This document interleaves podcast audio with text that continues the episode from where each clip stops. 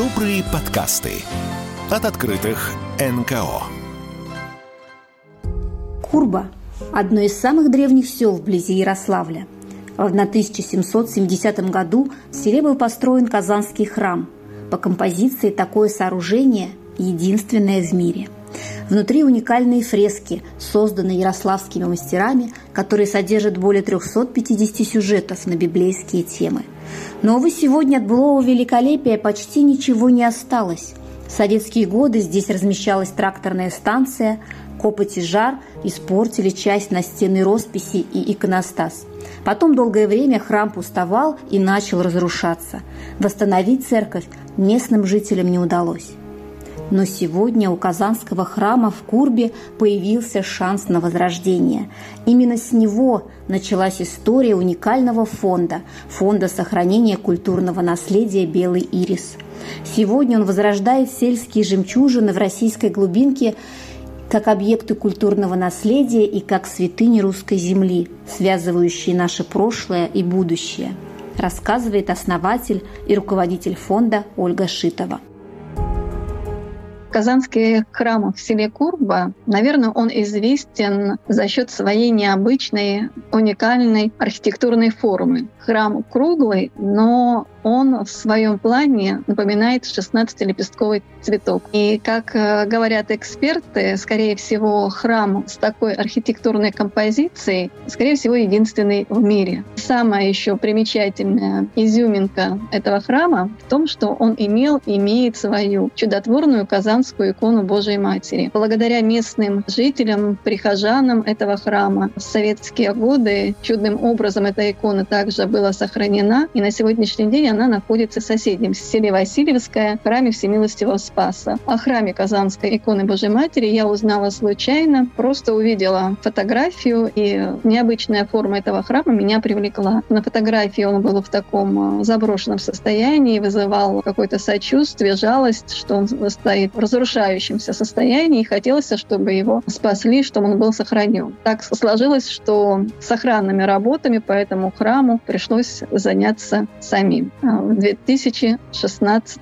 году у нас был создан фонд, чтобы помочь сельским жителям села Курбы, помочь э, сохранить этот храм. Название фонда «Белый ирис» в переводе с древнегреческого означает «радуга». Она символизирует примирение человека с Богом. Нам показалось, что это очень важно, потому что восстанавливая храм, мы примиряемся и сами с собой, и примиряемся с рядом живущими людьми, и, соответственно, примиряемся также со Всевышним, возвращаемся. Также цветок э, ириса, он три лепестка, которые символизируют э, и Святую Троицу. Белый цвет, ну, это белый цвет чистоты, радости жизни, надежды, мудрости. Если вот сказать э, кратко, то белый ирис — это вера вера в развитие и в новую жизнь. Шанс на новую жизнь, на возрождение благодаря белому ирису появился у многих разрушенных храмов, а вместе с ними и целых деревень. Сегодня под крылом белого ириса больше десяти объектов в Ярославской, Тульской, Тверской, Ивановской областях. И сегодня уже не узнать Казанский храм в Курбе. Здесь проделана огромная работа.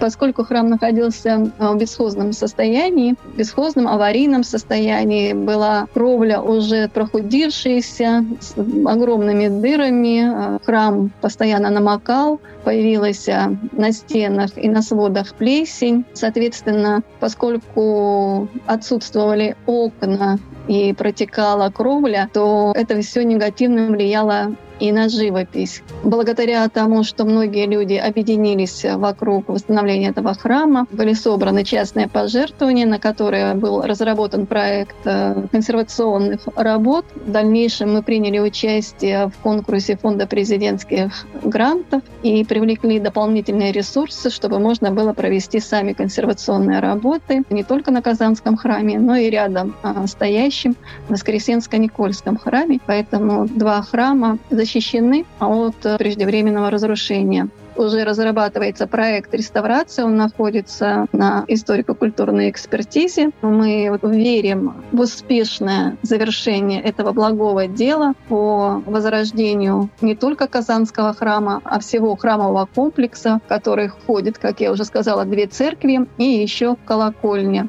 На сегодняшний день у нас около 13 объектов культурного наследия, которые находятся в нашем попечении. Это, в принципе, вот два вот таких храмовых комплекса больших, как в Курбе, и еще село Аксинина в Тульской области. Там тоже храмовый комплекс, состоящий из четырех объектов. Собственно, храм, который тоже очень интересен и уникален. Храм привлекает необычным своим завершением. Он завершается не просто крестом, а белокаменной фигурой архангела Михаила, держащего в руках крест. Ну и, конечно, очень богатые интерьеры храма. Это храмовый комплекс, который был построен известным родом Давыдовых. Если сказать про это село, это было, в отличие от Курбы, еще более депрессивное село, в котором практически не было дороги. Дорога была убита, по ней невозможно было проехать. Не было ни медпункта, интернета. Люди как-то немножко сами по себе уже жили.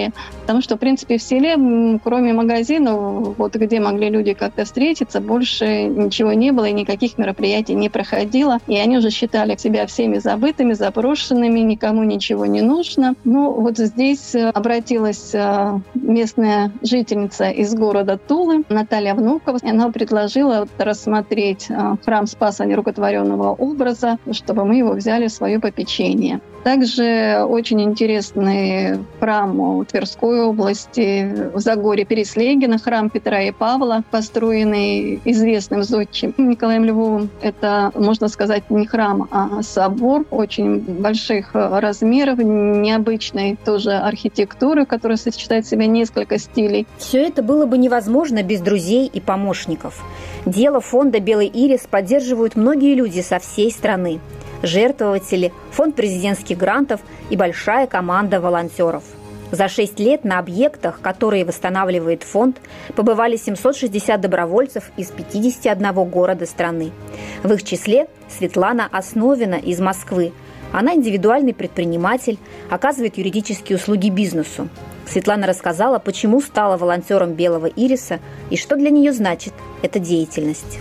О фонде «Белый ирис» я узнала случайно. Я специально искала кого-то, кому я могу помочь. На тот момент у меня было два способа помощи. Это финансовая в меру своих возможностей, интеллектуальная, оказывая юридические услуги про бона тем, кто не может себе позволить за них платить. При этом у меня было острое желание сделать что-то именно своими руками, побыть волонтером, который принимает физическое участие в каком-то добром деле. Несколько лет назад я увидела пост в одной из ныне заблокированных соцсетей, в котором «Белый ирис» приглашал волонтеров в последнюю перед наступающими холодами волонтерскую поездку в село Дегтево. Я взяла с собой старшую дочь, мы поехали в Ярославскую область. Это была двухдневная поездка, была отлично организована как рабочее время, так и досуг. Нас с дочерью впечатлило то радушие, с которым нас встретили местные жители и те люди, которые занимались организацией питания. Мы ездили в соседний населенный пункт на специально для этой цели арендованном автобусе. Большей частью э, волонтеров оказались молодые инициативные ребята. Веселые, интересные и